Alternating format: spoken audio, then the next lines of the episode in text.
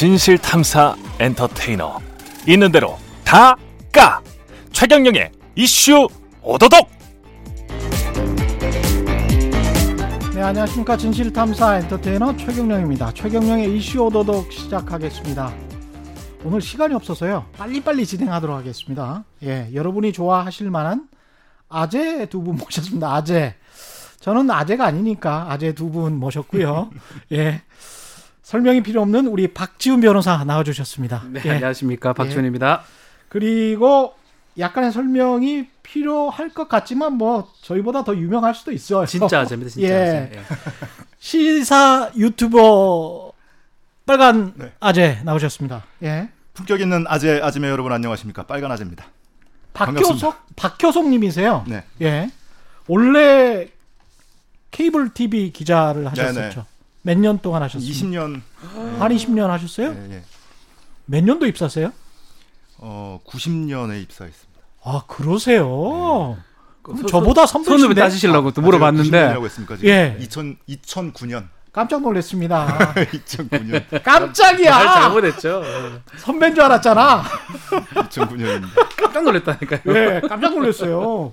아니 2009년이나 하기 전에 해서 아니 2000 아. 이거 2009년이 아니죠 99년이네요. 99년 네. 99년이라도 90 후배죠. 99년이라도 99년. 후배예요. 예, 예, 예. 야, 아이고, 제가 아까 한참 후- 스튜디오 오기 전에 뭐 선배라고 계속 이야기를 해가지고 제가 그래도 아무래도 제가 훨씬 더 동안이지 않습니까? 그래서 저는 선배 맞나 이렇게 생각을 했었는데 99년 입사하시면 예. 후배 맞습니다. 예, 예. 한참 선배십니다. 예, 예.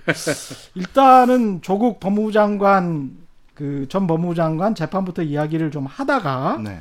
다시 또 그쪽으로 넘어갔다가 뭐 그래야 될 것 같습니다.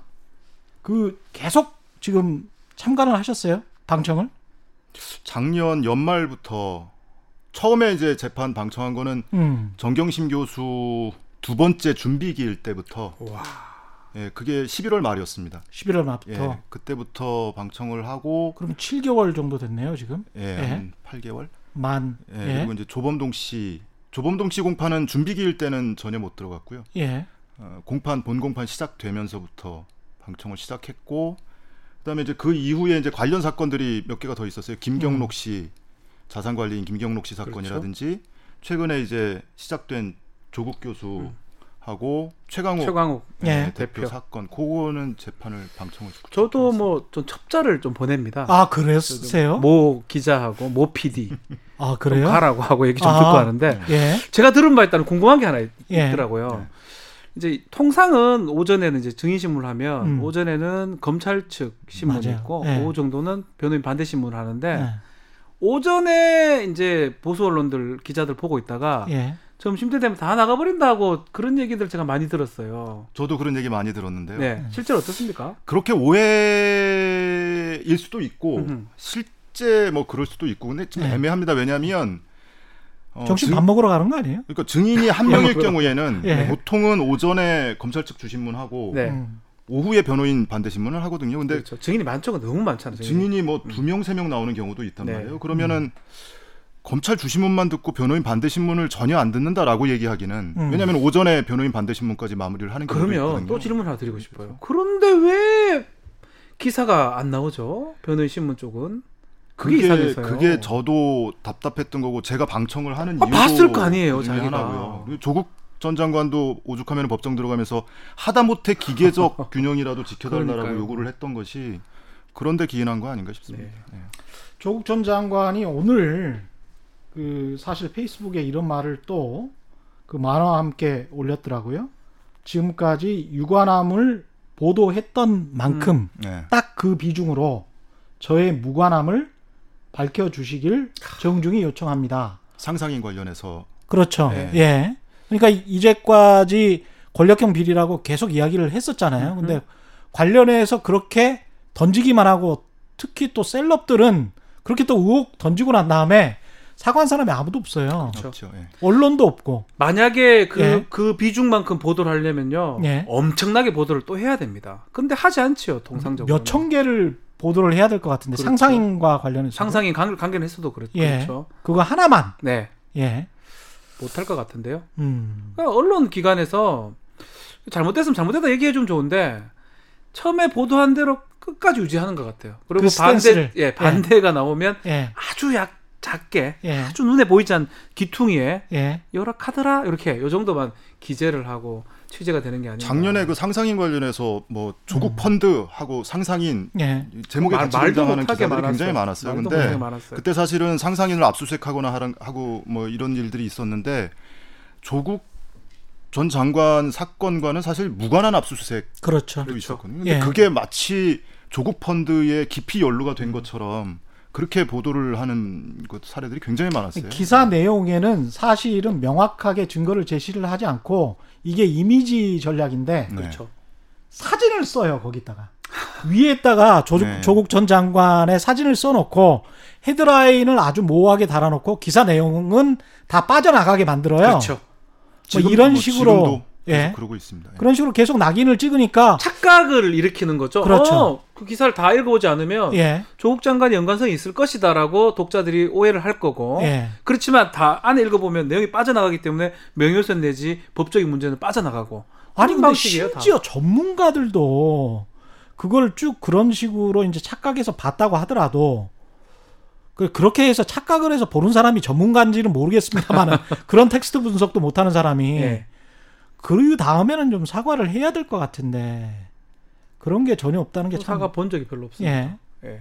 음, 뭐 수사 결과뿐만이 아니고 재판 결과가 이전에 본인의 주장과 배치되는 결과가 나와도 그거에 대해서도 오히려 사과를 안 하고 있는 판이니까. 지금도 그렇죠. 뭐 지금 속속 하나씩 나오고 있잖아요. 또 예. 얘기를 좀 해야 되겠지만 예, 뭐 조범동 결과만 보더라도 그렇죠. 정경심 교수랑 연관된 부분은 공모 부분은 대다수 무죄 취지가 됐습니다. 그렇죠. 아마 정경심 교수도 그렇게 나올 예. 걸로 보이는데 음, 그런 거라면 이제껏 공모가 했다고 하고 사모펀드에 뭐가 했다고 했던 그 어떤 많은 기사들은 기자들 썼던 예. 기자들은 반대의 기사를 올려야 되는데요. 그것도 그렇죠. 많이 빠져 있어요 지금도. 그런 뉘앙스가 재판부를 탓하는 기사들도 좀 이제 나오기 시작하더라고요. 네. 예.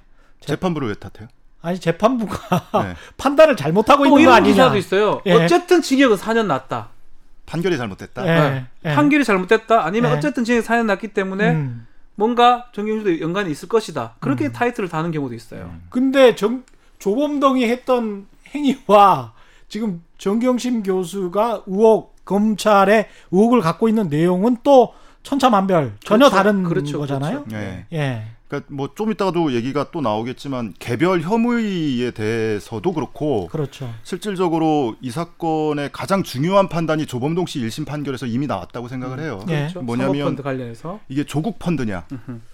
말 그대로 조국 펀드라는 타이틀로 얼마나 많은 보도가 있었습니까? 그런 식으로 다 보도됐고 그런 식으로 수사가 개시됐다고 봐도 네. 무방하잖아요, 사실은. 그리고 권, 권력형 범죄냐? 네. 음. 이것을 다루는 재판부는 조범동 씨 재판부예요. 왜냐하면 조범동 씨 재판부는 처음부터 끝까지 오롯이 사모 펀드에 대해서 그렇죠. 재판한 거거든요. 네. 근데 정경심 교수 사건은 이 사모펀드와 관련돼 있는 혐의는 딱 두 개밖에 없어요. 예. 한 20개 가까운 혐의 중에 음. 딱두 개밖에 없어요. 그나마도 그 재판부에서는 이 코링크피라는 사모펀드가 설립되고 운영하는 전 과정에 대해서 살펴보지 않습니다. 그런 네. 이유도 없고요. 음. 때문에 이 코링크피가 어떤 과정으로 설립됐고 누구의 손을, 손으로 운영이 됐고 하는 전 과정을 살펴본 거는 유일한 재판부가 조범동 씨 재판부예요. 그 재판부에서 조국 펀드 아니다. 사실상 권력형 범죄 아니다라고 판단한 거거든요. 근데 음. 그것에 대해서 뭐 많은 언론도 그렇고 그걸 조금 소홀하게 가볍게 취급하고 아, 있지 않은가? 보도가 안 돼요. 예. 보도가 안 되기 때문에 저희 같은 사람도 변호사들끼리도 예. 그거 어떻게 됐냐 얘기하는데 보도가 명확하게 된다 말겠죠. 예를 들어서 네. 투자금이나 대여금 정말 중요한 쟁점이거든요. 그렇죠. 예. 결국 대여금으로 결론이 났어요. 그렇죠. 이자 지급이다, 예. 차용증 제시되고 음. 그런 부분들이 명확하게 나오지 않고 있어요. 근데 그 전, 그 전에는 그거 가지고 이슈를 삼았었잖아요. 그렇죠. 엄청 이슈를 삼았었죠. 예. 근데 본인들이 이슈를 삼고 그게 의혹이고 마치 그게 투자금이고 둘이서 공범이었던 것처럼 몰아갔었는데 그렇게 만들어 갔었죠. 그런 이미지를 다 씌워놓고 나서 전혀 다른 재판 판결이 나오니까 거기에 관해서는 별로 이야기를 안 해요. 슬며시 빠져버리는. 그러니까 양상. 투자냐 대여냐가 굉장히 검찰이 세팅해 놓은 그렇죠. 중요한 그렇죠. 프레임 중에 하나였는데 음, 어, 정경심 교수 재판부가 음.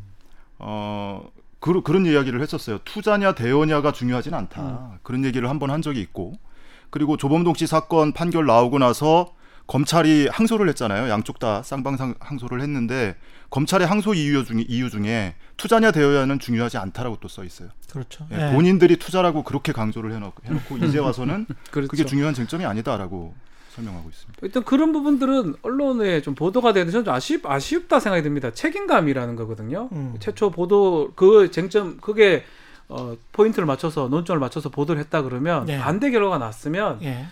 최소한 그 정도는 아니더라도 정말 음. 반 정도라도 내가 이제껏 취재할 땐 이렇게 취재가 됐는데 확인해 보니까 이 부분 취재 잘못됐더라. 음. 이런 부분이 좀 바꿔야 된다. 그렇게 기재하는 게 맞는데 저희가 파악한 바로는 그렇게 기재하는 기자나 기사가 적습니다. 그리고 저는 무엇보다 좀 개인적으로는 불쾌한 게 제가 이제까지 이제 조국 전 장관과 관련해서 비판도 하고 보도도 하고 그랬었는데 제가 이제까지 비판했던 그 스탠스 정도로 판결이 나오고 있거든요. 그리고 비슷하게 나오고 있어요. 예. 거의 그렇게 나오고 있는데 어 모든 언론이 너무 과하게 지나치게 권력형 비리로 몰아가고 음. 난 다음에 관련해서 조금 객관적인 스탠스를 유지했던 언론들에 관해서 뭐라고 하냐면 조국 전 장관을 그럼 왜 그렇게 봐줘 왔었냐 음. 이런 식으로 이제 또 이야기를 해요. 예. 그러니까 한 99개의 사람들이 계속 그렇게 이야기하다가 한 사람에게 대해서 야, 니 니는 왜 그렇게 조국 전 장관을 싸고 돌았어? 근데 판결 결과는 그 정도의 그 비판 정도가 거의 근사치로 지금 나오고 있단 말이죠. 이게 뭔지 모르겠어요, 정말. 사실은 이 예. 사건은 조범동 씨 1심 판결을 보기 전에라도 예.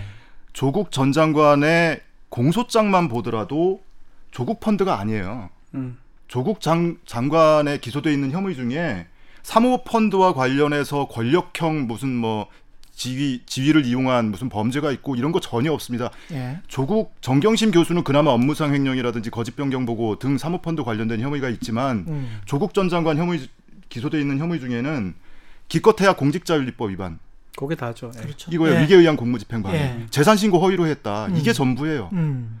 어디서 조국 조국 펀드가 어디서 나옵니까 그렇죠. 그리고 음. 이제 조범독 씨 사건이 의미 있는 거는 사실은 음, 이 뭐 누구 그 배후에 누가 있든 간에 어쨌든 코링크피라는 펀드가 있고 우- 운영자 중 한 명이었던 조범동이 있고 음. 그리고 검찰의 프레임은 정경심 조국까지 4단계로 연결되는 그림이었단 말이에요. 예. 근데 조범동과 정경심 사이에 연결고리가 끊겨버린 겁니다. 이거는. 음. 예. 그래야 수사가 이제 생물이라고 얘기하는데 음. 성공한 수사인 거예요. 최, 최초 그림을 그렸을 때 조국 그러니까 권, 권력을 이용해서 예. 어떤 경제적 이익을 얻었던 게 아니냐, 펀드를 만든 게 아니냐. 그 지금 말했던 연결 고리를 만들어 시작했는데 사실상 소설이었어요. 그 그림 자체가 예. 잘못된 그림이었죠. 예. 잘못된 그림이고 아마 저는 그런 생각이 듭니다. 지금 수사 결과라든지 재판 결과를 보면 앞서 몇번 해보면 다 알거든요. 저도 뭐 음. 수사를 해봤으니까 예. 아닌 걸 알지만 아닌 걸 아- 안다고 해가지고 어, 아닌데 얘라는 말을 말 못합니다. 그렇죠. 위에서 그린 그림이 있다면요. 계속 가야지. 계속 예. 간것 같아요. 예. 그래서 지금 엉뚱한 결과가 된 거예요. 공소장도 다 다르고요. 조범동의 내용도 다르고 예. 정경심도 다르고 조국 장관도 다르고 예. 이거 자체가 수사가 실패한 수사인데 그럼에도 불구하고 끝까지 그 그림을 완성하기 위해서 음. 노력을 하려고 했고 근- 근데 그 노력은 또 계속 얘기하지만 결국 그런 것 때문에 검찰 개혁이 필요한 겁니다. 그 법조 기자단은 그 쿵짝을 맞춰줘서 그 큰 그림을 언론 색깔 칠해준 거예요. 그 그렇죠. 사람들이 다 예? 색깔 다 칠해준 거예요. 이용해서 사람들에게 계속 선전선동하는 그렇죠. 것처럼 막 저는 이야기를 했단 말이죠. 그 기자들 말씀하시니까 네. 이 지점에서 좀 서글픈 것이요. 음. 음. 법조 기자단이라고 일컬어지는 네. 기, 자들이 이 수사부터 재판 전 과정을 이해하고 있는가? 저는 아니라고 봐요. 그것도 문제. 아, 이해를 했다면 저는 그게 더큰 제가 문제라고 대화를 봐요. 좀 나눠본 적 있어요. 네. 모 기자들하고 예. 제가 제가 뭐 좀 부끄럽지만 상법 네. 박사입니다. 네네. 아, 박사기만 해요. 뭐, 박사세요? 뭐 머리는 별로 안 좋아요. 법학 박사입니다. 뭐, 예. 아니, 뭐 아. 변호사가 법학 박사인 게 뭐큰뭐 문제는 아닌데. 아니 아니 큰 문제가 아니고 어, 그래서 제가. 처음부터 관심을 예. 많이 가졌던 예, 부분이 몰라 있는데 뵙습니다. 아 상법인가 또 전공이시군요. 많이 알고나 예. 보험 쪽으로 많이 해서 예. 하여튼 그렇긴 한데 예. 그 취재하는 기자들하고 얘기를 해보니까 음. 지금 말씀하신 것처럼 기초적인 게 없는 것 같아요. 그냥 검찰들이 검사라든지 검찰에서 얘기하는 것만 음, 반복하는 느낌이었거든요. 그러니까 약간만 음. 달리 예컨대 여기 얘기해도 되지만 뭐 피리 수첩이라든지 예. 그거를 이해를 못 해요. 음. 그걸 이해를 해야 될까요? 예. 이해를 해야 이걸 뭐 접근할 그렇죠. 건데 그 제가 제가 지금 답답함을 느낀 적이 있었거든요. 지금 그 말씀을 지금 우리 빨간 아재가 하시는 것 같아요. 그뭐 예컨대 뭐 이제 사모펀드 말고 이제 입시 관련된 비리도 혐의도 있잖아요. 네. 근데 예를 들면 단국대의 논문 일저자 굉장히 크게 이슈가 됐었잖아요. 예. 네. 근데 이 논문 일저자와 관련된 내용은 공소장에서 제기가 되지 않고. 그뭐 범행의 과정의 음. 일환으로 설명이 돼 있을 뿐이지 논문은 입시에 활용되지 않았고요, 제출되지 않았고 범죄가 공소. 사실 자체가 아니에요. 음. 근데 그 사실을 기자들이 과연 알고 있었는가? 아는 사람이 몇, 몇 없어요. 몇 지금은 알 없어요. 거라고 봅니다. 이제는 그나마. 음. 또 보도가 됐기 때문에 한참 이 공판이 맞아요. 진행되는 과정까지도 기자들이 과연 알고 있었는가 그거를 보도 나오는 거 보면 모르고 쓴 기사 같아요. 아니 근데 공판이 진행되는 과정 속에서도 기자들이 잘 몰랐을 수밖에 없는 게 제가 그래서 보수지 기자 그다음에 KBS의 기자들에게 좀 물어봤어요. 이 상황에 관해서. 근데 시스템적으로 조금 좀 문제가 있는 게 지금 말씀하셨다시피 기자들이 왔다 갔다 법정에서 빠지잖아요. 빠지고 이제 들어가고 그러 그러기는 하는데 이진 삼진 기자들이 들어가서 타이핑 치듯이 막 적어요. 그러면 법정에서 직접 보는 기자가 있고 계속 타이핑을 쳐서 보고를 하는 기자들이 있는 거예요.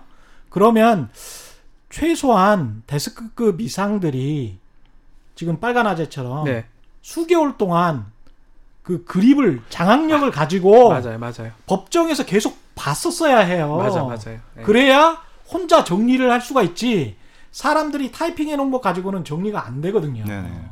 본인이 직접 가서 보고 아 이런 상황이구나. 좀 경험 있는 기자가 음, 법조 출입 한 10년 정도 한 기자가 맞습니다. 예. 그래야 각 언론사에 이 상황에 관해서 정확하게 알고 있는 기자가 있을 텐데 정말 황당하게도 6개월, 7개월 동안 계속 그 법정을 모니터한 10년 차 이상 기자가 찾을 수가 없는 거예요. 없어요. 말진이나 저 아주 밑에 밑에 사람들만 잠시 왔다 갔다 왔다 그, 갔다 했을 그것 바람에. 오늘 제가 여기 온 거죠. 그 그렇죠. 네. 근데 그 친구들은 또 타이핑을 하면서 들- 듣고 있기 때문에 잘 이해가 안 되죠. 잘 이해가 안 되는 네. 거예요. 그렇죠. 네. 그렇죠. 우리가 보통 인터뷰를 하러 가도 그 어려운 내용들 검사, 판사, 변호사가 하는 내용들을 타이핑하는 사람 따로 있고 따로 해야 됩니다. 옆에서 데스크가 음. 체크를 하면서 아 저게 포인트야 라고 하면서 자기가 자기 수첩에 기재를 하고 그 다음에 타이핑과 맞춰봐야 되거든요. 네네.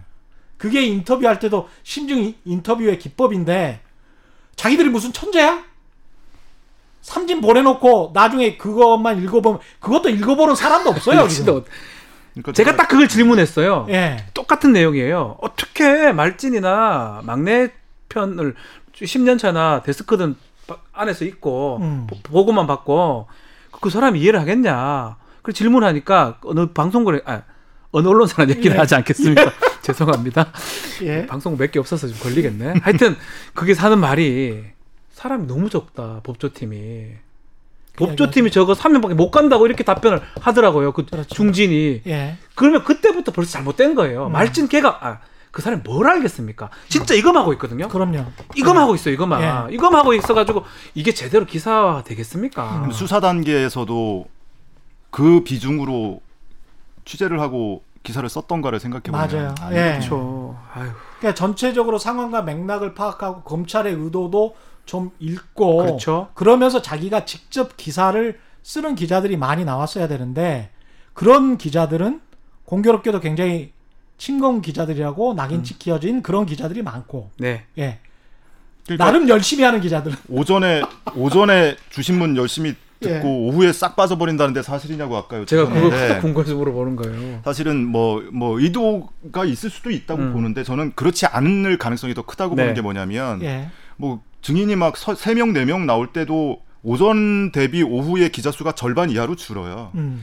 근데 이제 점심 어. 때쯤 되면은 오전 공판 내용이 보도가 나온단 말이에요. 아. 근데 오전에 특히 검찰이 그거 잘한단 말이에요. 굉장히 섹시한 키워드를 그렇지. 던져줘요. 예. 기자들이 덥석 물만한 키워드를 던져주고 음. 그것을 검찰의 입을 통해서건 증인의 입을 통해서 그 키워드가 나오게 만든단 말이에요. 예. 그러면은 오전에 기자들은 현장에 있던 기자들이 기사를 쓰는 게 아니고 대부분 그걸 받아보는 기자들이 기사를 쓸 텐데 그렇지. 텍스트만 보고는 동그라미 치고 있을 거예요. 어 이걸로 오늘 제목 뽑자. 그렇죠. 그리고 예. 오전에 기사 하나 딱 내놓으면 더 이상 나 오늘 하루 때거리 끝나. 갈 필요 없는 거잖아요, 사실은. 오후에 들으니까 와 이렇게 말했잖아. 예. 이렇게 말했는데 뭐 이거 팩트야. 어, 팩트죠. 팩트는 예. 맞죠. 팩트는 맞죠. 저녁에는 예. 저녁에는 이제 가끔 뭐 5시, 6시 넘어서 재판이 늦게까지 진행되는 경우 있단 말이에요. 음. 예. 그런 경우에는 그나마 방송사 기자들이 조금 들어와요. 그렇죠. 저녁 뉴스를 마- 막아야 되니까. 예. 예. 근데 그런 경우를 빼고는 제가 오기 전에도 여기 그 서울 올라오기 전에도 제가 메모를 해놨던 그동안 그동안의 공판 기록을 쭉 한번 훑어보고 왔는데 제가 이제 기자가 몇 명인지도 처음에는 막 기록을 해놨었거든요. 대단하십니다. 네. 예를 들면 그 조범동 씨 2차 공판 때 예. 시작할 때 기자가 한 20여 명 네. 있었어요. 근데 오후 시작할 땐 6명 있었어요. 그러니까 이게, 이게 맞, 맞네요. 그럼 이 맞네요. 아니 끝까지 있었던 모 그렇죠. 기자가 했던 말이에요. 예. 어 자기는 지금 변호인 반대 신문이 듣고 싶고 음. 뒤에 어떤 또 주신문도 있어요. 예. 재판부에서 신문 하- 할 거니까 예. 끝날 때까지 남으려고 있었는데 예. 저- 오후 되고 들어오니까 아무도 없다라는 거예요. 거의 다 빠지고 그런 얘기를 들은 바가 있었어요. 질문을 드린 거거든요. 그러니까 뉴스진흥의 강기석 이사장이 지난번에 한명숙 사건 관련해 가지고 나오셔서 말씀을 하시는데 전 과정을 재판 과정을 모니터한 유일한 기자였다는 거예요. 와, 본인이 네. 와, 한명숙 사건 같은 예, 경우는 예, 예. 근데 퇴직하신 분이 유일한 기자였다. 아, 이게 이제 한국 언론의 상황인 거죠. 그게 더 서글퍼요. 저는. 예. 차라리 어떤 되는데. 정파성이라도 갖고 예. 반드시 피고인한테 불리한 기사를 뽑아내겠어 예. 라는 마음가짐으로 와서라도 차라리 앉아 있으면 좋겠어요. 그렇지. 그렇죠. 예. 그게 더 서글퍼요. 그, 그래서 반대 신문이나 저쪽 신문도 봐야 돼요. 음. 나는 저 아닌 것 같은데 약간 눈 매의 눈을 그렇죠, 뜨고 그렇죠. 바라봐 봐야지만이 그 기사라도 제대로 나옴 팩트가 음. 되는 거거든요. 예. 쓴단 말이에요. 요렇게 요렇게 그래도 반대 신문이 되는구나. 하지만 아닌 치- 뉘앙스로 쓰겠죠. 비교를 해가지고. 예. 근데 그거조차 안 되고 있는 거거든요. 음. 앞에 거만 쭉 나오고 나, 뒤에 거 나오지 않는 그러면 국민들이 판단할 수 없게 만드는 거잖아요. 그렇죠. 이게 문제라는 거예요, 사실은. 이 조국 재판과 관련해서는 이게 지금 정경심 교수 재판이라고 이야기를 하고 또는 저는 뭐 조국 축출 사건이라고 이야기를 뭐 또 그래 하기는 무방하죠. 합니다만은 조금 이따가 좀 이야기를 하고요. 지금 가장 이슈가 되고 있고 사람들이 굉장히 다운이 많이 돼 있는 상황은 고 박원순 시장 관련 이제 조문 전국인데요. 이게 이제 진실이 아직 안 나온 상황에서 잘못하면 피해자에 대한 2차 가해가 될 수가 있고 또는 망자에 대한 명예훼손이 될 수가 있기 때문에 말하기가 굉장히 좀 조심스러운 상황이긴 네. 합니다. 그 이- 염두에 두시고 지금 상황을 어떻게 보시는지. 예. 일단은 뭐 발인이 끝났습니다. 예. 연결식이 끝났기 때문에 일단 그 이전의 논란들은 사실은 좀 한편으로는 정치 쟁점화하려는 시도라고 저는 생각이 좀 들었었어요. 예. 특히 뭐모 인터넷 매체에서 뭐 음. 소송도 걸고 했어요. 음. 그게 소송이 말이 됩니까? 하여튼 어쨌든 각하되고 예. 끝났던 연결식 중에 소송을 걸었었어요. 서울특별시장으로 하면 안 된다고. 가처분 예, 가처분 네. 집행 아. 뭐 가처분 소송을 걸었었는데 아. 어쨌든 뭐 여든 야든 예.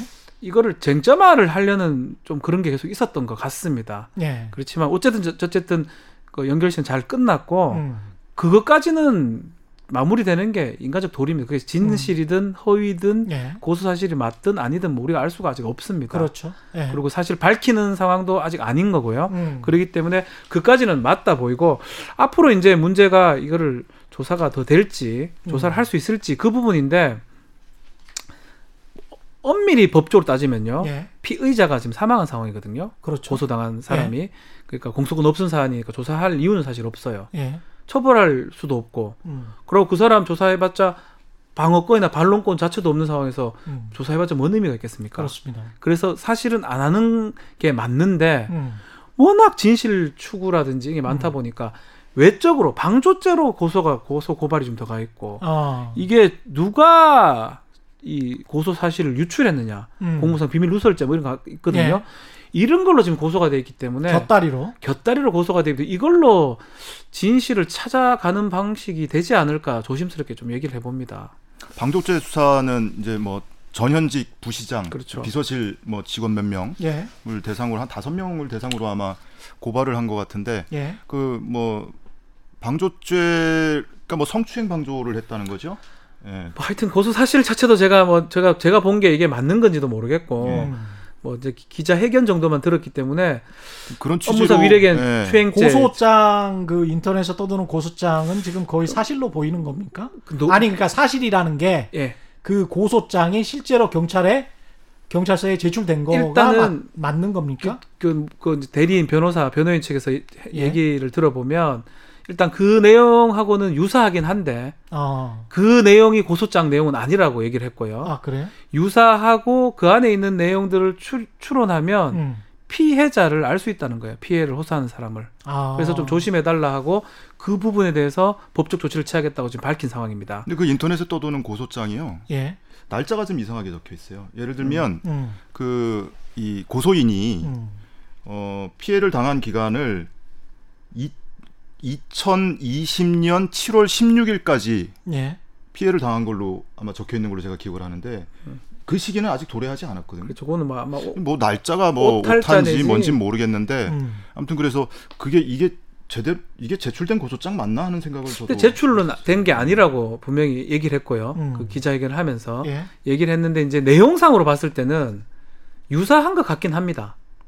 어디서 유출을 됐는지 뭐알 네. 수도 없고 예. 그게 고소장은 아니지만 그 내용이 고소장 내용하고 크게 차이는 없지 않을까. 뭐 제 개인적으로는 그렇게 생각이 좀 듭니다. 참 조심스럽긴 합니다만은 재판을 통해서 진실을 가리는 것이 가장 중요하다고 그렇죠. 보- 본다면 그래서 어떤 진심 어린 사과를 만약에 그게 진실이고 사실이라면 받는다. 이게 이것까지가 이제 피해자를 보호하는 것일 그렇죠. 텐데 예. 그것과 지금 하는 어떤 변호인의 행위가 혹시 사회적 망신 주기 망자에 대한 이쪽으로 더 초점이 맞춰져 있는 것은 아닌가. 뭐 이제 그 부분이 이제 문제 될 수가 있어요. 사실은 2차 피해라든지 2차 가해를 좀 막아달라 음. 그런 취지로 기자회견을 한 것으로 보여요. 예. 추가 기자회견이. 그런데 보면 그 내용 자체를 보면 뭐 예컨대 이 범죄 사실을 일정 부분 얘기를 합니다. 예. 고소 사실 등 일정 음. 얘기를 하면서 좀 더 있다, 예. 더 얘기할 수 있다라는 취지도 얘기를 하기 때문에 한편으로는 뭐 피해자의 피해를 호소하는 사람의 2차 피해를 막는 것도 있지만 또 한편으로는 지금 사망한 망자 예. 박원순 고 박원 시장에 대한 부분을 좀 언급하는 게 아닌가. 그러니까 음. 이게 자꾸 조, 조심스러운데 예. 조심스러울 수밖에 없어요. 예, 되게 진짜. 조심스러워요. 예. 정치적 쟁점화 시키려고 하는 게 아닌가 예. 한편으로는 예. 또 그런 측면 왜냐하면 제가 왜 자꾸 이런 말 드리냐면 이 사건은 더 이상 할 수 없는 사건입니다.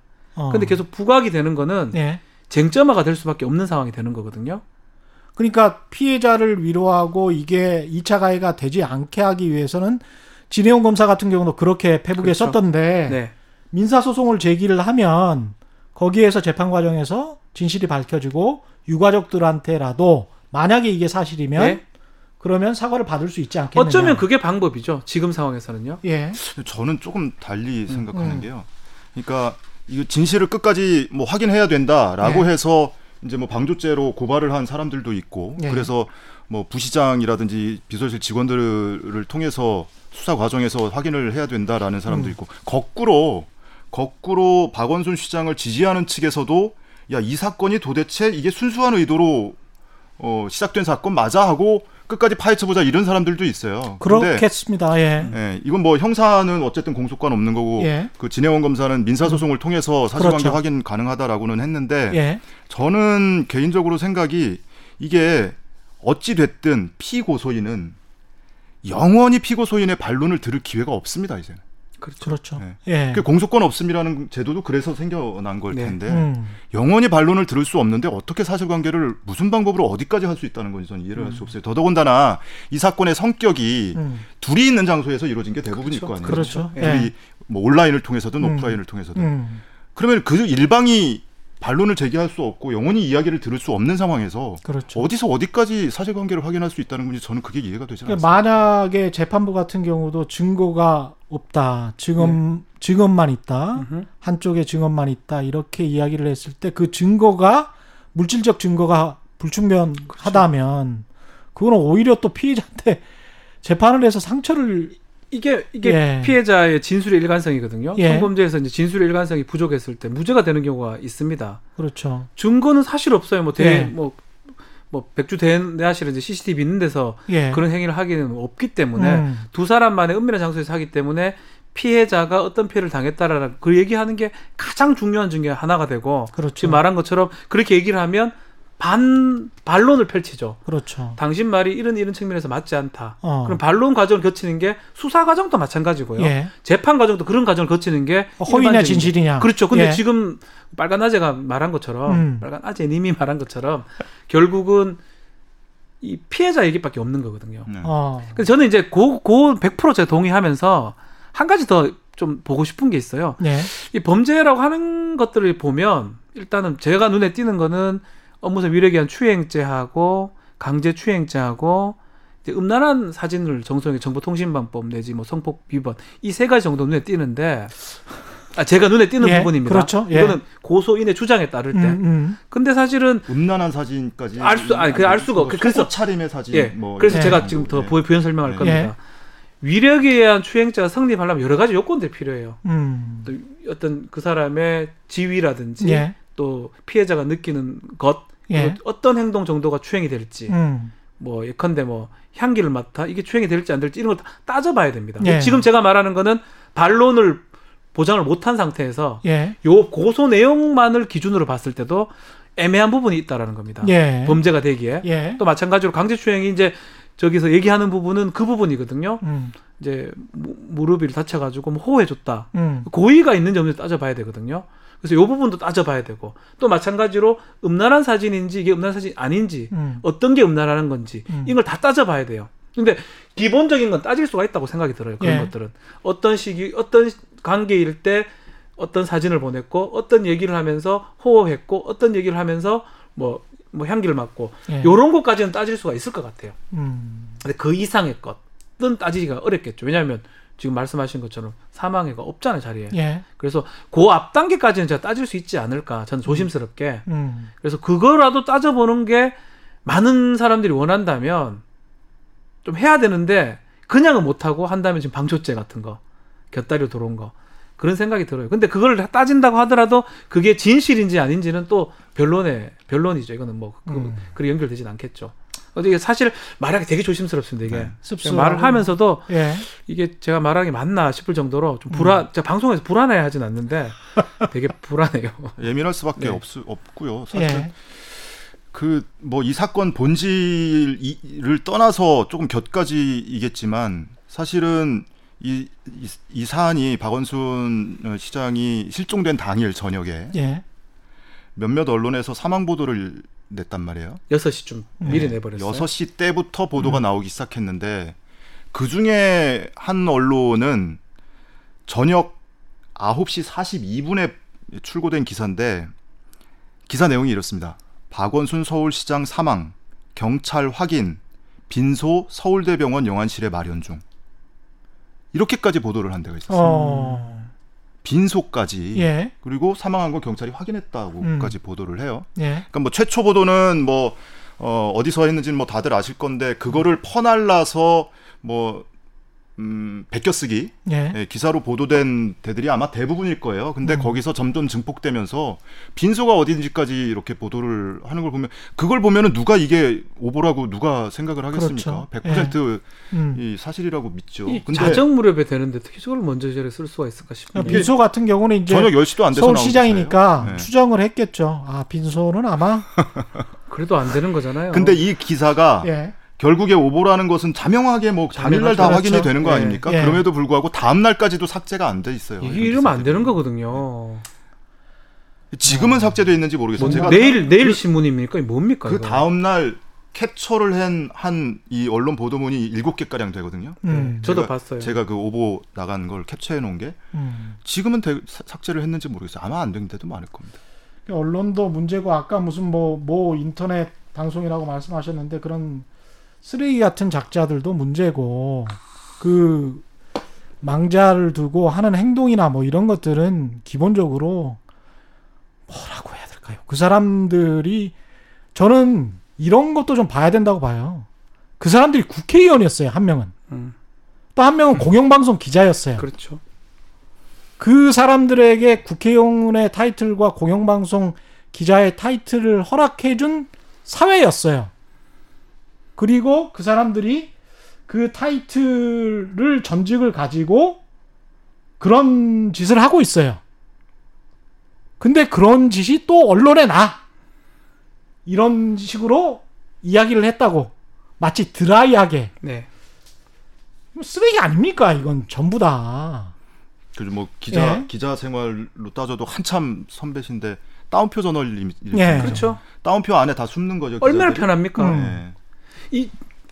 예컨대 이거 사고라고 표현하겠습니다. 사고는 사고대로 누가 치고 예. 그 사고 친 거를 써먹고 싶으면 다운표 안에 넣으면 됩니다. 음. 넣고 이렇다 카더라 이런 얘기도 있더라. 예. 이 사람들이 뭐라 카더라 다 그런 식으로 보도해요. 그렇죠. 그러니까 지금 말씀하신 것처럼 협잡이 된 거죠 그 음. 상황상 그 사람들 그 국회의원 전직 국회의원 있는 거기하고 언론 일부 언론하고 음. 같은 짱짜기가 돼가지고 이런 식으로 악마의 보도 아니겠습니까? 참 화나더라고요. 그 그런 식으로 해서 장사가 얼마나 잘 되는지는 모르겠습니다만은 저는 그 언론 말고 정의당 얘기도 예. 안할 수가 없는데 비례 1번, 2번 유호정 의원하고 장혜영 의원이 음. 나는 조문 안 가. 나는 피해자가 더 어, 중요해. 뭐 이렇게 얘기를 한 거 아니 아니에요? 근데 정의당 이제 심상정 대표가 결국에 이제 사과를 하기는 했는데 위기 의식을 느낀 거죠. 지금 탈당 러시고 음, 음. 굉장히 많이 예, 나왔- 비판을 많이 많이 나왔어요. 받고 네. 있고. 근데 이게 정의당한테 크게 예, 뭐랄까요?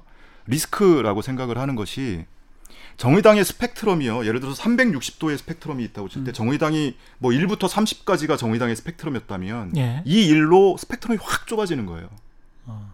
젊은 여성 음. 유권자한테만 호소하는 정당. 음. 휴머니즘이 가장 밑바탕에 깔려야 하는 인간적 정서인데 휴머니즘을 뭉개고 그 위에 페미니즘을 올려놓은 거란 말이에요. 예. 이, 이것 때문에 정의당에 굉장히 리스크를 안게, 되- 안게 된 거고 심상정 대표도 그거를 이제 인식을 해, 인지를 해서 음. 이제 사과를 올리고 이런 건데 예. 사실은 이게 일정 정도 예견이 돼 있었다. 이미 지난 총선 과정에서 비례대표 후보를 선출을 하지 않습니까? 음. 정의당이 당선된 게 여섯 명인데 심상정 대표를 빼고는 다섯 명이 비례대표란 비례죠. 말이에요. 예. 비례대표 다섯 명 중에 남성은 한 명밖에 없었어요. 음. 선거법상에 홀수번은 여성한테 부여, 예, 할당을 하게 돼 있는데 정의당은 2번 짝수번도 여성한테 예, 공천을 줬어요. 예. 그리고 남성 유일한 남성은 배진교 의원, 인천 남동구청장을 했던 배진교 의원인데 음. 이분이 비례대표 당내 선거를 할 때 압도적인 1위 득표를 했단 말이에요. 예. 그런데 4번을 줬어요. 음. 그러니까 1번은 20대 음. 여성, 예. 청년 여성 할당, 2번도 청년 할당으로 30대 여성, 그리고 3번도 뭐 이분은 청년은 아니지만 또 여성, 예. 그리고 5번 여성 이렇게 가니까 어, 그 안에 의사 결정 구조라든지 의원들의 발언을 뭐 통제할 수는 없겠지만 그 안에서 공유되는 의식이 너무 좁아져 있다 스펙트럼이. 그렇죠. 인간적인 거거든요. 음. 저는 뭐 안 갈 수는 있다고 생각합니다. 사람에 따라서 조문을 가고 안 가고. 근데 그걸 안 가면 돼요 그냥. 그냥 안 가면 돼요. 안 가면 그만이잖아요. 네. 저도 안 갔어요. 아니, 저는 안 가긴 돼요. 가는데 아니 싫으면 안 가도 돼요. 그렇죠. 그걸 안 간다고 공표할 필요는 없는 거예요. 어. 그리고 연결식 같은 거 다 끝나고 해도 돼요. 안 간다고 공표하는 것이 이제 정치적인 행위인 거죠. 정치 정치 행위예요. 행위인 거예요. 예. 지금 말씀하신 것처럼 음. 그 정치 행위 때문에 저는 그걸 페미니즘이라고 생각도 안 듭니다. 별로. 음. 아니 뭐또 말하기 또 조심스러운 측면이 네. 있긴 하지만 어쨌든 스펙트럼 30 얘기했잖아요. 1밖에 안 남았어요. 360 있으면. 음. 그러니까 정의당은 완전 이번에 위기 의식을 느껴야 돼요. 예, 약간 좀 네. 보편적인 정당, 시민 정당 뭐 이렇게 좀 추구해서 대중 정당으로 가려고 하는 노력을 20년 동안 했던 거. 아니에요? 네. 정의당도? 뒤로 정의당이 예전 거죠. 생각해 보면요, 이제 그 보편적인 정당 말씀을 하시니까 음. 민주노동당 시절이에요. 그렇죠. 민주노동당 시절에 바꿔바꿔 하고 그다음에 산무 어, 네. 뭐 무상교육, 무상의료, 무상급식 이런 거 외치고 할 때 그때 다 빨갱이라고 그랬어요. 그 정책 자체가 빨갱이다. 음. 근데 지금은 보수 정당 공약에 그런 것들이 다 들어가 있고 이미 시행이 되, 되고 있어요. 기본소득 네. 나오잖아요. 그러면서 네. 그게 이제 네. 보편적인 가치가 되면서 정의당이 스펙트럼이 굉장히 넓어지고 음. 대중 속으로 들어가는 어, 그런 정당이 됐고 음. 그 과정 속에서 고 노회찬 의원 같은 분들이 혁혁한 공을 세웠던 거거든요. 그렇죠. 근데 그 지금은 이건 뭐 노동 운동을 하는 뭐 과격한 이, 이, 이미지를 가진 정당도 아니고 이거는 아주 이게 진보의 가치입니까? 굉장히 지금 이상한 방향으로 가고 있다고 저는 생각을 해요. 음. 진보의. 의제를 못 찾아내고 엉뚱한데 의제를 찾아내려고 하는 음. 그런 게 안타깝습니다. 뭐 저, 도뭐 정의당을 좋아하는 입장에서 음. 이번에는 좀 크게 실망을 하게 되네요. 일단은 박원순 정국과 관련해서는 여기까지 하고요. 검언유착 관련해서는 좀 정리가 됩니까? 지금 이제까지 나온 걸로 봐서는 윤석열의 완패 그리고 뭐 추미애 완승 그래서 이제 수사를 그냥 하면 이제 되는 완패? 완승이라고 표현하기에는 좀 예. 검언유착 사건은 그렇게 볼 수 있지만 그 절차. 네 예. 일단은 수용을 한 거니까요. 예. 근데 아, 끝까지 뭐 말이 많긴 해요. 형성적 처분이기 때문에 어차피 그런 거 안 해도 끝났던 것이고 뭐 아, 법조인들은 흔히 쓰는 표현이에요. 형성적 처분이라는 게. 네. 정말 쓰기는 한데 네. 우리끼리도 안 써요. 형성적 처분이 아, 뭐예요? 뭐냐면 네. 던짐으로써 끝나는 걸 형성적이라 그래요. 아. 그러니까 의, 합치가 되는 것들을 뭐 혀- 이게 의사 합치가 되는 게 필요한데 음. 일방적 의사 표시를 함으로써 끝나버리는 거를 형성적 처분이라고 합니다. 그러니까 추미애 장관이 지시를 하면 한번 했을 때 그때 끝나 그럼 끝나면 듣든가 하지. 끝나면 그럼 들었으면 됐잖아. 그때는 안 듣고 어. 이제 나중에 듣, 듣 어. 들으려고 보니까 어. 자존심이 상하니까 원래 그게 이- 어차피 그거 끝난 거였어요. 이거예요 지금. 아, 그 네. 끝난 거였어요를 그렇게 어렵게 말하는군요. 형성적 처분이었어요. 자존심의 네. 문제일 수도 있고 네. 저는 윤석열 총장이 사후에 검찰총장을 대상으로 한 감찰도 염두에 뒀다고 생각을 해요. 음. 왜냐하면 아. 법무부 장관이 말 그대로 형성적 처분이면 이미 시행이 된 건데 음. 그거를 실제로 붙잡고 있었잖아요. 왜. 개겨 그러면 네. 진짜 어? 그, 그렇게 한 일주일을 버티고 있었는데 그 검찰총장이 법무부 장관의 수사 지휘를 이행을 안 해서 어, 제대로 일이 굴러가지 못하게 못하게 했다는 것을 나중에 추궁받을까봐 예. 나는 그거 뭐 수용하고 말고 할 거 내가 할 수 있는 건 없었어 맞아요. 애초에 이미. 시행된 거야. 예. 근데 이, 이 점을 저는 확인하고 싶은 게 중앙지검에도 그렇게 통보를 했다고 했어요. 음. 그 통보를 언제 어떤 식으로 했는지. 음. 만약에 윤석열 총장이 그 입장을 발표할 때쯤에 통보를 했다면 그러면은 앞뒤가 안 맞는 거죠. 거짓말이 되는 그렇죠. 거죠. 예. 예. 근데 만약에 중앙지검에서 수사를 했는데 어 별거 없어요. 혐의가 없어. 네. 뭐 이렇게 나올 수도 있습니까? 지금 상황이? 지금 이제 이프로스라고 이제 검찰 내 내부 통신망입니다. 예. 형사 1부장 이제 중앙지검 음. 지금 수사하는 부장이 실체적 진실에 근접했다라고 이렇게 표시한 어, 걸 봤을 때는 그래요? 뭔가 어. 최소한의 어. 뭐 강요 미수입니다. 예. 이동재 기자의 강요 미수 정도는 좀 확인이 되는 게 아닌가. 플러스해서 한동훈 예. 검사장과의 연관성까지 좀 확인하고 있는 게 아닌가. 저는 그렇게 보는데 예. 만약 그런데 나중에 지금 아닌데요, 아무것도 아닌데요 이렇게 나오면 어. 엉망인 거죠. 이걸 이게 뭐라고 이 난리를 칩니까 그러면 그렇죠. 안고도 아닌데 예. 안고도 아닌데 검찰총장 들 나왔죠. 거기다가 또 이제 여론에서는 야 그런 너희들이 사실은 제대로 수사를 안 했던 거 아니야? 뭐 이렇게. 또 이야기가 나올 수도 있는 상황이라서. 수사 착수가 늦었으니까요. 예. 그렇죠. 이미 뭐 증거 막 인멸하고 압수수색도 뭐 이런 많이. 늦었잖아요. 예. 착수가 늦어서 쉽게 생각했을 것 같아요. 윤석열 뭐 해봤자 안 될 것이다. 그래 수사에 관여하지 않겠다 했는데 어. 그 백, 백모 기자가 네. 갖고 그렇죠. 있던 그 휴대전화 그거 아니었으면 그거 이게 있었죠. 발견되는 바람에 이제 상황이 급변한 겁니다. 예. 이걸 갖고 형사 일부에서 너무 열심히 하니까 음. 윤석열 총장 입장에서는 다 불안했고 음. 그러다 보니까 전문 뭐 수사 자문단 저도 처음 들어봐요. 음. 무슨 수사심이 뭐 별의별 게 지금 예. 등장하고 또 법무부 장관이 지휘권까지 행사하는 일까지 지금 와버린 건데 지금 상황은 원칙적으로 돌아간 것 같습니다. 검찰총장 빠져 있는 상황이고 예.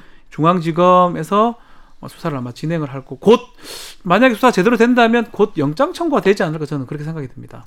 시간이 별로 없어서 이 사모펀드하고 유재수 감찰 무마 사건 같은 경우는 지금 거의 다 정리가 됐다고 보십니까? 아니면은 검찰이 주장하는 부분들이 아직도 조금 남아 있다.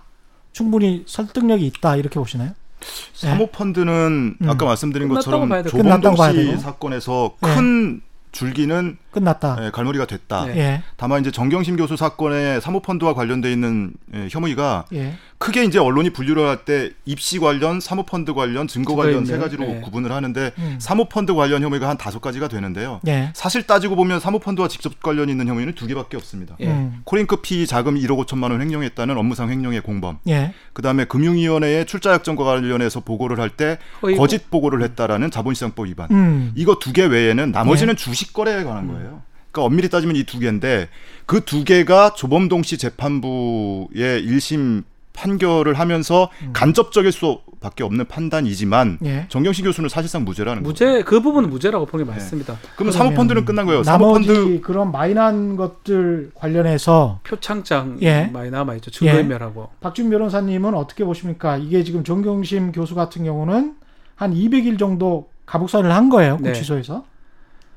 근데 벌금이나 집행유예가 나와버리면 일단은 뭐 이렇게 범죄가 되게 많아요. 예. 20개 이상이 되는데 혹시 뭐라도 나오면 나오는데 징역형이 아니야. 이러면은 그 누가 이겼냐, 누가 졌냐라고 우리가 판단할 때 어떤 기준 같은 게 있어야 될것전 같은데. 조심스럽게 예, 사모펀드 부분은 지금 무죄가 될 가능성이 높아 보이고요. 예. 조범동 사건 봤을 때 음, 표창장 같은 것도 기소가 잘못된 부분이 꽤 많거든요. 예. 뭐 중복 기소라든지 음, 그래서 그런 부분 때문에 표창장 부분도 유지하기가 쉽지 않아 보입니다. 증거인멸 부분 몇 가지가 좀 유죄가 되지 않을까 제 개인적으로 그런 생각이 좀 들고 예. 그렇다면 집행유예 같은 게 나올 수도 있어요. 그렇죠. 그러니까 그걸 바라보는 시각이 다를 것 같아요. 예. 예컨대 이제껏 정경심 교수를 나쁘다고 취재했던 언론 입장에서는 봐라 이거 유죄 아니냐라고 얘기를 음. 할것 같고요. 예. 또 반대편에서는 또 아, 무죄 아니냐고 얘기를 할 것 같은데 예. 기준은 전 중요한 기준은 표창장하고 어, 사모펀드 두 개를 봐야 되지 않을까 생각이 듭니다. 증거인멸죄 같은 경우도 예. 범죄고 나쁘긴 하지만 예. 제가 변호사하는 입장에서 예. 이게 뭐 그때 이제 청문회도 해야 되고 그렇죠, 뭐 많은 그렇죠. 일들이 있었거든요. 그렇죠. 그래서 그거는 좀 달리 좀 봐야 되는 상황이 아니었나. 청문- 왜냐하면 검, 검찰 수사 포인트는 사모펀드하고 표창장 그렇죠. 입시 관련된 거거든요. 예. 그 포인트에 조금 초점을 붙두고 이 재판의 성패를 좀 논의하는 게 맞지 않나. 저는 개인적으로 그렇게 생각이 좀 듭니다. 박준 변호사님 보내드리고 그 자녀 입시 의혹에 관해서는 빨간 아재님과 계속 이야기 나누도록 하겠습니다. 지금 가셔야 돼요. 죄송합니다. 예. 생방이 예. 막 얘기하고 싶으면 좋겠습니다. 예. 빨간애진 너무 많이 하시니까. 예. 조심히 가십시오. 예. 네. 10분만 더 이야기하겠습니다. 빨간 아재님. 예, 예. 예. 예. 보내드리고 자녀 입시 의혹과 관련해서는 지금 뭐 어느 정도 사모펀드나 유재수 감찰무마 관련해서는 좀 정리가 됐다고 보고 아 그 예. 감찰무마 예. 관련해서 말씀을 못 드렸는데 이제 음. 직권남용 혐의잖아요. 예. 근데 요 사건은 그 청와대 특감반원이 당시에 10명이었습니다. 예. 여섯 명이 검사 또는 검찰 수사관 출신, 음. 네 명이 경찰 수사관 출신이에요. 예. 네, 경찰 출신. 근데 검사나 검찰 수사관 출신 여섯 명에 대한 증인 신문은 이제 끝났고요. 음. 이제 경찰 수사관 출신들, 아 경찰 출신 또는 뭐 유재수 씨도 증인으로 어, 채택이 예. 돼 있고 그래서 이거는 이제 시작입니다. 이제 음. 뭐 증인 신문 여섯 명밖에 안 했고요. 아직은. 예. 예, 직권남용 사건은 아직도 좀 한참 가야 될 것 같습니다. 한참 가야 될것 예. 같다. 아직은 확 보이는 거는 없습니까? 어, 이 김태우 수사관이 지난번에 예. 법정에 증언으로 증인으로 직접 나왔단 나왔죠. 말이에요. 예. 나왔는데 9일인가? 어. 3일이가 나왔었나요? 예. 예, 2주 전 예. 예. 공판 때 나왔죠. 근데 본인이 주장하는 대부분의 예, 내용이 음. 당시 이 최초 동양 보고를 올렸던 이모 씨, 음. 이모 특감 반원 예. 그 사람한테 들었다는 거예요. 그러니까 어. 내가 알고 있는 거는 대부분 다 그 사람한테 들은 겁니다. 음. 그리고 고발장을 제출을 할때 예. 뭐 TV조선 어, 기자가 보여줘서 그 특감반에서 중간 보고했던 내용, 중간 보고서 음. 라면서 이제 뭐 언론에도 막 보도가 되고 했단 말이에요. 그걸 예. TV조선 기자가 보여줬다고 그랬는데 법정에서 백원호 전 비서관 변호인 측이 음. 대놓고 물어봅니다. 그거 당신은 기자가 당신한테 보여줬다고 줬다고 하는데 음. 거꾸로 아냐? 당신이 기자한테? 기자한테 준 거 아니야? 왜? 어. 그 보고서를 작성했다는 이모 씨는 음. 그 언론에 보도된 그게 자기가 쓴 보고서가 아니라고 했단 말이에요. 아. 누군가가 만들어낸 건데 예. 어느 단계에서 누가 무슨 목적으로 만들었느냐 어. 굉장히 좀 의심스러운 상황이죠. 그쪽에서 오히려 공작적인 뭔가 일을 했었을 수도 있겠네요. 백원호 전 비서관 측 변호인은 그렇게 의심을 하는 예, 음. 질문을 한 거죠.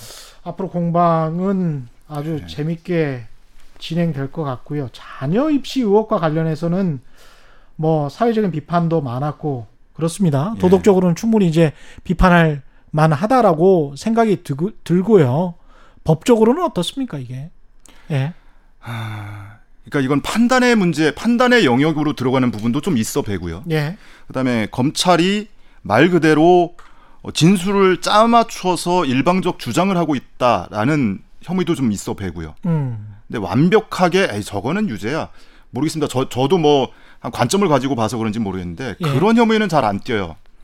근데 검찰의 공소장이 얼마나 엉망이었냐면 대표적으로 재판부가 검사를 향해서 성명 요청을 했는데 예. 그 중에 하나가 부산의 모 호텔에서 인턴을 했다면서 발급된 인턴 증명서가 있어요. 이게 예. 입시에 활용돼서 업무 방해를 했다 이런 건데 예. 부산의전원? 예. 그 인턴 증명서가 음. 정경심 교수 공소장에는 정경심 교수가 내용을 작성한 걸로 돼 있고요. 음. 조국 전 장관 공소장에는 조국 전 장관이 교수실에서 작성한 걸로 돼 있어요. 그러니까 오죽하면 보다 보다. 재판부가 음. 어떤 게 맞는 건지 정확하게 정리를 해봐라. 음. 이렇게 요구를 하는가 하면 예. 증거 위조 교사 혐의 있잖아요. 음. 코링크 피 관계자들로 하여금 무슨 뭐 그 펀드 운용 현황 보고서를 사실과 다르게 작성하라고 지시했다. 예. 뭐 이런 증거 위조 교사 혐의가 있는데 도대체 언제 어디서 누가 어떤 방식으로 누구한테 어떤 내용을 위조하라고 작성하라고 지시를 했다는 거냐. 음. 구체화해달라. 공소장이 구체화돼 있질 않으니까. 예. 검사가 이렇게 얘기합니다. 사실은 그거 특정 안 된 게 맞긴 합니다. 뭘 가지고 기소를 했다는 얘기예요. 그러니까 이런 증거가 네, 없는 것들이 많네요. 많고요. 예. 그리고 그러다 보니까 음. 진술에 의존할 수밖에 없는 건데 음. 진술이 이제 지금 조범동 씨 법정에는 증인만 사모펀드와 관련해서만 증인이 22명 나왔어요. 예. 정경심 교수 재판부 사건에는 지금 21차례 공판을 하는 동안에 33명이 증인으로 나왔고 앞으로 예정돼 있는 증인만 지금 확정된 게 43명입니다. 예. 물론 뭐 이번 주 공판에는 뭐 10명이 한꺼번에 나오기도 하고 기간은 그렇게 오래 걸릴 것 같지는 않은데 어찌됐든 그 많은 증인들을 불러내서 지금까지는 거의 검찰 측 증인이었거든요. 근데 검사 검사가 그 참고인 조서를 받거나 또는 그 중에 일부분은 피의자로 이미 이 신분이 피의자인 사람들도 있고요. 그 사람 진술 조서를 받고 진술 조서를 쓰는데 검사 작성 피의자 신문 조서잖아요. 예. 검사가 작성하는 거 아닙니까? 음. 피의자는 말을 하는 거고. 예. 그런데 그 진술 조서가 내가 얘기한 것과 다르게 기재돼 있다라고 법정에서 얘기를 하는 증인도 나타나고 있단 말이에요. 예, 그래서 이- 음. 본인이 사인을 했는데 그렇죠. 예. 사인하고 나서 사인하기 전에 사실 꼼꼼히 읽어봐야 되는데 일반적인 피의자들은 그거 꼼꼼하게 읽어보지 않죠. 예. 뭐, 뭐 15분 봤다, 20분 봤다, 뭐, 그렇죠. 뭐 몇, 예. 날 며칠을 조사를 받고 뭐 그런 음. 사람들도 나오고 있고요. 음, 근데 몇날 며칠을 조사를 받고 15분, 20분. 예, 근데 그거를 본인이 뭐 얘기한 야- 것과 예. 다르게 기재가 돼 있으면 음. 다시 작성하는 게 아니고 본인이 자필로 거기 또 써야 된단 말이에요. 그 그렇죠. 리고 예. 그 안에서의 분위기, 예. 상, 계속 검사나 수사관이 계속 빨리 읽으라고 퇴근하듯이 계속 앉아 있어요. 그렇죠. 그 방에서. 그렇기 때문에 이거를 빨리 읽고 그냥 빨리 쓰고 나가고 싶은 심정만 드는 거예요. 지난번에 예. 이그 정경심 교수의 차명 계좌 혐의와 관련해서 증인으로 나왔던 이모 씨가 있어요. 음. 이분은 정경심 교수한테 그 선물 옵션과 관련해서 알려주려고 예. 자기가 직접 같이 앱을 깔아놓고 수시로 코칭해 가면서 가르쳐줬다는 이분인데 예. 어, 검찰이 주장하는 뭐 그 차명 계좌 이용한 건수가 뭐 790건 가량 됐는데 된다는데 이 중에 상당 부분을 차지하는 분이에요. 근데 이분이 검찰 수사를 받고 나서 인권위에 진정을 내려고 준비를 하고 있었습니다, 사실. 은 음. 근데 결국에는 내지는 않았어요. 예. 근데 제가 나중에 그거를 봤거든요. 예. 진정서 써놨던 거를 어. 거기에 보면 검찰에 가서 몇 한참을 조사를 받고 조서 이제 확인을 하는데 서명을 하기 전에 확인을 할 거 아닙니까? 예. 그 열람을 하는데 뒤에서 수사관들이 왔다 갔다 번갈아 가면서 아니 누구 수사관님 뭐 오늘 생일이라 빨리 가야 되는데 뭐 빨리 가긴 글렀네. 그런 식이에요. 예.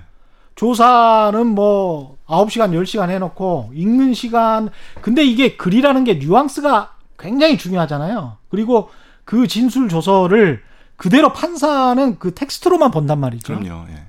그렇기 때문에 그 뉘앙스를 이해를 잘 해야 되는데 일반인들은 너무 힘들기 때문에 빨리 쓰고 나오죠. 반면에 이제 양승태 대법원장 같은 경우에는 계속 보는 거예요. 그걸. 네. 그리고 그, 너무 잘 알고 있기 때문에 검사들이 하는 짓을 너무나 잘 알고 있으니까 이 사람은 판사 시절에 그런 걸 많이 경험해 봐서 그냥 하루 종일 보는 거지. 그리고 예. 이미 그 검찰에 가서 수사 단계에서 조사를 받았던 사람이나 나중에 증인으로 불려 나오는 사람들 중에 상당수는 음. 언제든지 검사가 피의자로 전환하거나 내일 당장 기소해도 이상할 것 같지 않은 사람들이 수두룩해요. 음.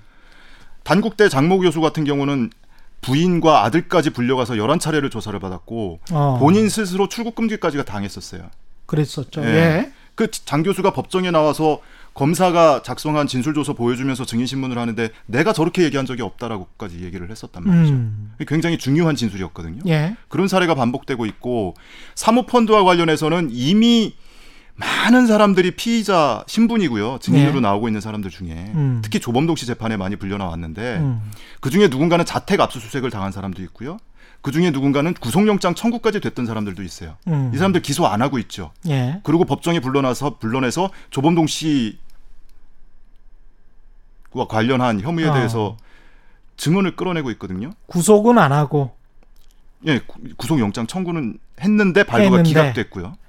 근데 기소를 안 하고 있단 말이에요. 기소는 그래서 안 하고. 음. 예, 그래서 그 서울대 공익인권법선 태정 하- 했던 한인섭 형사정착 연구원장이 예. 지난번에 한인석 교수님. 법정에 예. 예, 증인으로 불려 나와서 어, 피고 피의자의 증언 거부권과 관련해서 음. 법정에서 한 5분 가량. 거의 뭐 예. 참교육을 했거든요. 예. 그런 사례가 계속 나오고 있는 거예요. 그러니까 뒤에 큰 칼 하나 들고 예, 이야기해 진실을 이야기해 진실을 법정에서 그렇죠. 예 그렇게 하는 거죠. 진실을 얘기해라고 하죠. 진실만 이야기하세요 예, 증인은 예, 예. 그럼 되는 거 아니겠어요? 뭐 이런 식인 거죠 이게. 이 증인들 중에서 따로 인터뷰한 분도 있습니까?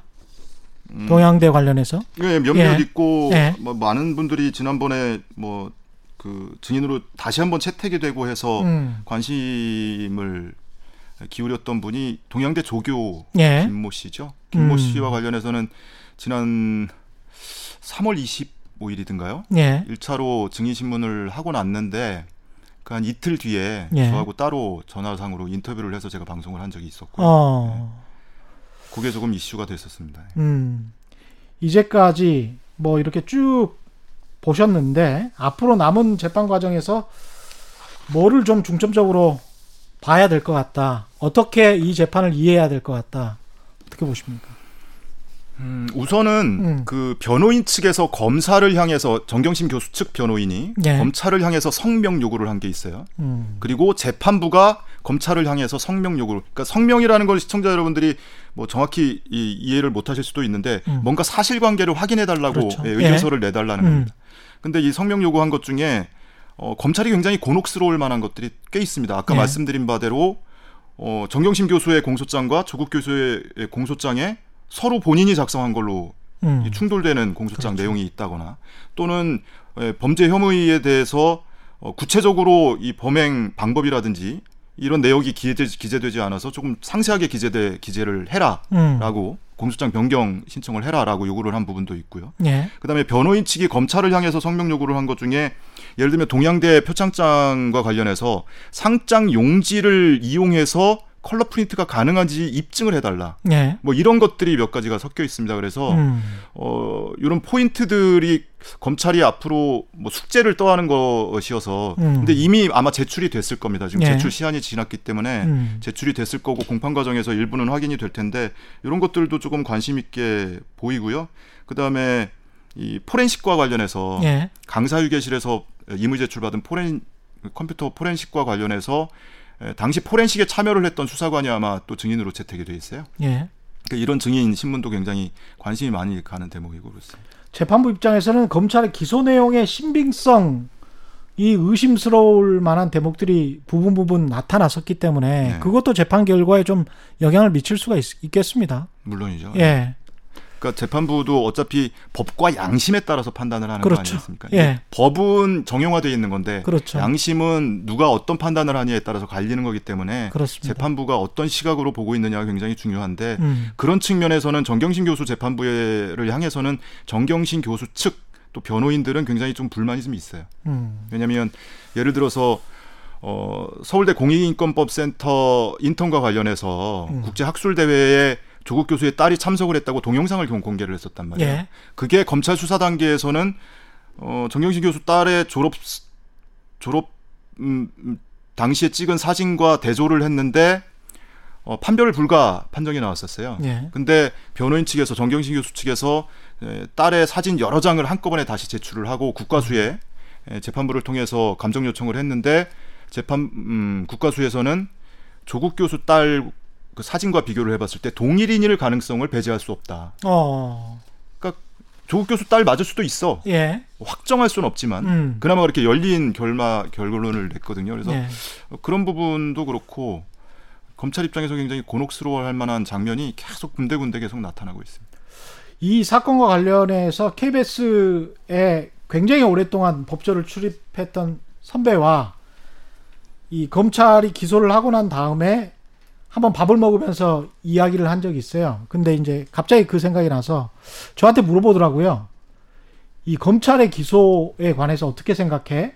라고 물어보니까 저는 도덕적으로 입시 부정과 관련해서는 비판을 삼을 만 하고 저널리즘적으로 언론이 이런 것들을 보도하는 거에 관해서는 뭐 나쁘지 않다라고 본다. 옳은 일이다. 근데 법적인 사안인지는 모르겠다. 당시에 입시 사정관 제도에 수백만 명의 학부모들을 생각했을 때 근데 그분도 10년 넘게 법조 출입을 했던 선배인데 제 판단에 전적으로 동의를 했어요. 이 사안이 도덕적이고 사회적인 비판적 사안은 맞는 것 같은데 이걸 법을 가지고 따질 수 있는 일인가? 연장선상에서 한 예. 가지 조금 아쉬운 점은 지금 정경심 교수 재판부가 이제 부장판사가 세명이 있는 대등 재판부잖아요. 예. 세명이 연령대가 다 비슷합니다. 50세 전후. 예. 그리고 검찰 이 사건을 수사를 하거나 법정의 공판에 참여를 하고 있는 검사들 연령대를 보면 가장 나이가 많은 사람이 고형군 부장 음. 51세고요. 예. 그 밑으로는 부부장 검사부터 전부 40대 또는 30대 후반이에요. 어. 그러니까 무슨 얘기냐면 10년 전, 10여 년 전에 입사 관제가 예. 시행되고 그 상황을 모르는 거야. 그 당시에 그 사람들의 자녀가 고등학교를 다니거나 입시를 치러본 적이 없고 예. 본인이 그 당시에 입시를 치러본 적은 당연히 없고 그렇죠. 러니까 그 당시 상황을 정확히 이해를 못 하고 있을 거다. 그게 굉장히 좀 아쉬워요. 그렇죠. 예. 그래서 사실 그런 부분들은 전체적인 사회적인 맥락 부분들은 좀 이해를 하고 이런 입시 부정 의혹도 좀 다뤄야 될 것 같은데 잘 모르겠습니다. 법대로 하시겠죠. 뭐. 오늘 시사 유튜버 빨간아재 박효성님 그리고 박지훈 변호사가 오셨었는데 사라지셨습니다. 예, 두 분 오늘 나와주셔서 감사합니다. 고맙습니다. 예. 최경련의 이슈 오도독 단단한 껍질에 쌓여 있는 궁금한 이슈를 들고 다음 이 시간에 또 찾아뵙겠습니다. 고맙습니다.